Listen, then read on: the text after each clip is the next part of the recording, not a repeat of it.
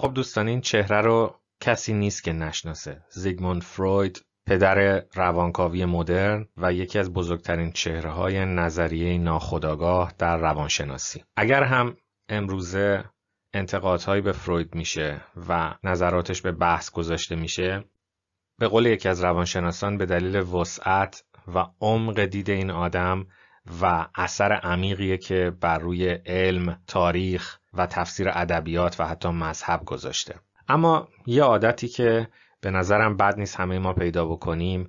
و میتونه مفید و راهگشا باشه اینه که بیایم و از همه چیزایی که یک فرد، یه شخصیت میتونه به ما یاد بده، یکیش رو انتخاب بکنیم و ببینیم مهمترینش چیه. اگه من بخوام از بین همه آموزه‌های فروید انتخاب بکنم، چیزی که هم دلیل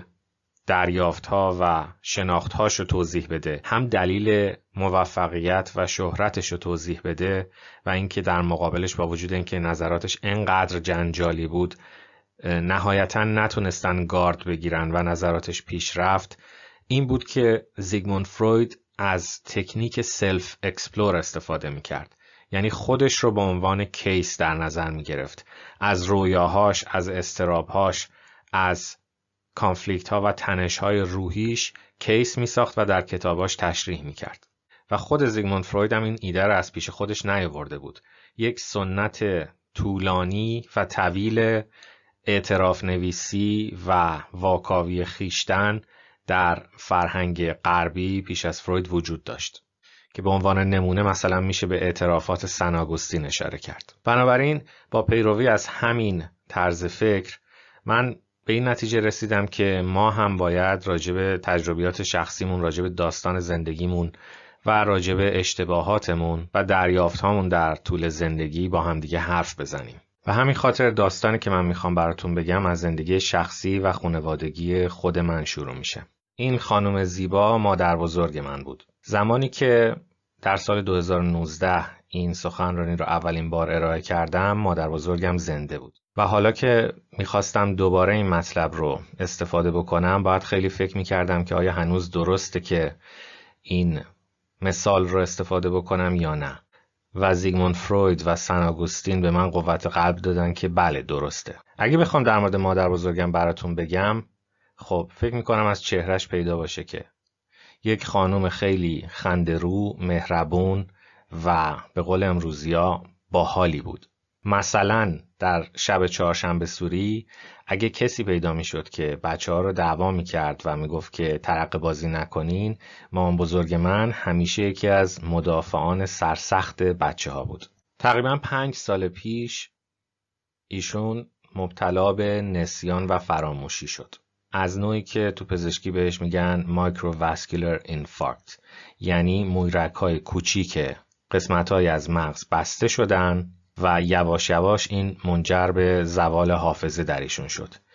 علائمش میتونه شبیه بیماری آلزایمر یا نسیان باشه که بعضیا اسمشو شنیدن. از دیگر علائمی که این بیماری داره، بدبین شدن و احساس اضطراب و احساس خشم هست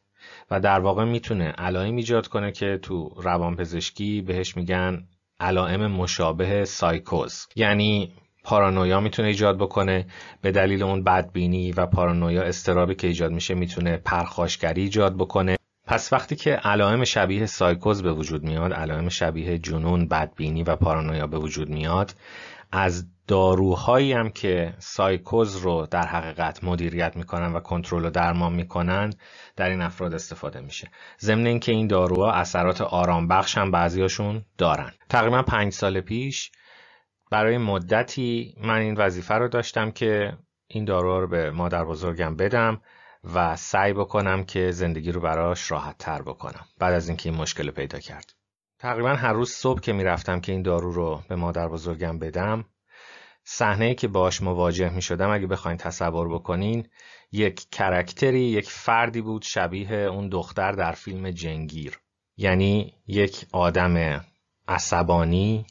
ترسناک، عضلات چهره در هم رفته، بدبین، از من میترسید منو که خب خیلی به خاطر نمی آورد، اما تصورش راجع به من این بود که من یک فرد مهاجمم، میخوام با قرص مسمومش کنم، بکشمش، این قرص رو تو دهنش نگه میداشت و اگه من یه لحظه سرمو برمیگردوندم توف میکرد و مدام میپرسید که فرشا و قالیچه‌های من کجان، به خاطر اینکه چندین بار زمین خورده بود از روی لبه قالیچه‌ها. ما اینا رو جمع کرده بودیم و در یه اتاق گذاشته بودیم و این تصور رو دید و داشت که من اینا رو دزدیدم.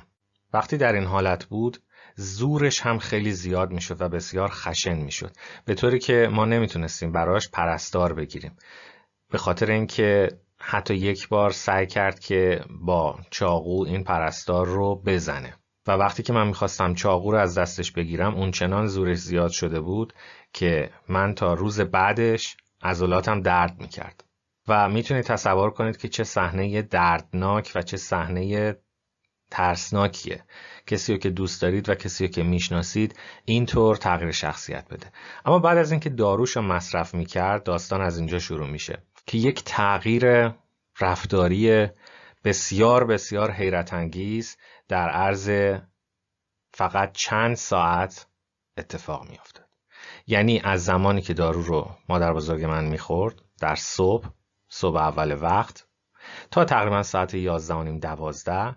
اون فرد تبدیل به کس دیگه میشد. حوالی ظهر با اینکه باز هم منو نمیشناخت اما به من میگفتش که تو فرشته نجات من هستی، تو رو کی فرستاده، و چون براش غذا هم میبردم میگفت که این غذا رو فرشته ها فرستادن، لابد این به خاطر کارهای خوبی بوده که من در جوانی کردم، ازت ممنونم، و دعا میکرد و اشک میریخت و یک تغییر خیلی خیلی حیرت انگیز بود، برای اینکه فقط خلقش و علائم اضطرابیش نبود که تغییر میکرد، بلکه تفسیری که از همه اینها داشت، تفسیری که از من داشت، نگاهی که به دنیا داشت، حرفایی که میزد تماما متفاوت میشد و تبدیل میشد به یک آدم عارف معتقد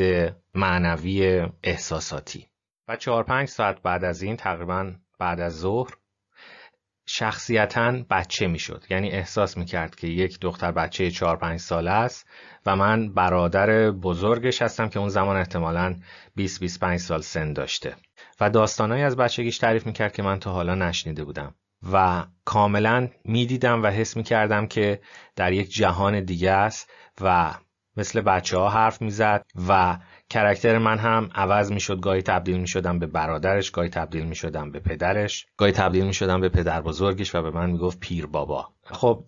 در تمام این مدت باز هم منو نمیشناخت، ولی نگاهی که به من داشت، تفسیری که از وقایع روز داشت و چیزایی که به حافظش خطور میکرد واقعا شگفت انگیز بود و میتونم بگم که ترسناک هم بود، برای اینکه هیچ کدوم این سه شخصیت در واقع دقیقاً همون مادر بزرگ من نبودن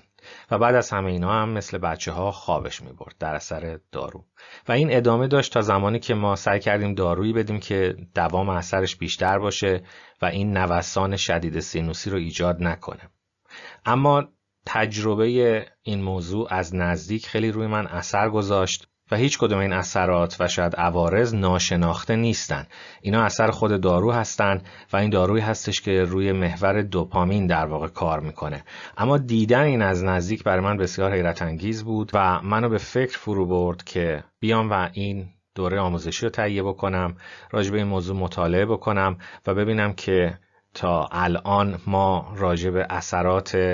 مولکول‌ها و مدیاتورهای شیمیایی که در مغز هستن چی میدونیم و اینکه داروها روی اینا چطور اثر میذارن. بنابراین تمام اینها تقریبا میشه گفتش که چیزای شناخته شده ی علم پزشکی ان، عوارض یا اثرات داروها هستن که شناخته شدن و هیچ چیز حیرت انگیز و غیر قابل باوری در این وجود نداره. این کاملا شناخته شده است که داروهای شیمیایی این اثرات رو روی انسان میذارن، اما نه به این صورت ظریف و به این صورت تغییر در شخصیت و تغییر در روایت. یعنی موضوع خیلی شخصی‌تر و خیلی ملموس‌تر و نزدیک‌تر شد برای من. بنابراین میریم که از اینجا به بعد یکی یکی اینا رو با هم دیگه بررسی بکنیم و این مدیاتورهای شیمیایی که در مغز هر کدوم مثل یک زبانی هستن که رشته‌های عصبی بهشون صحبت میکنن. ارتباطی که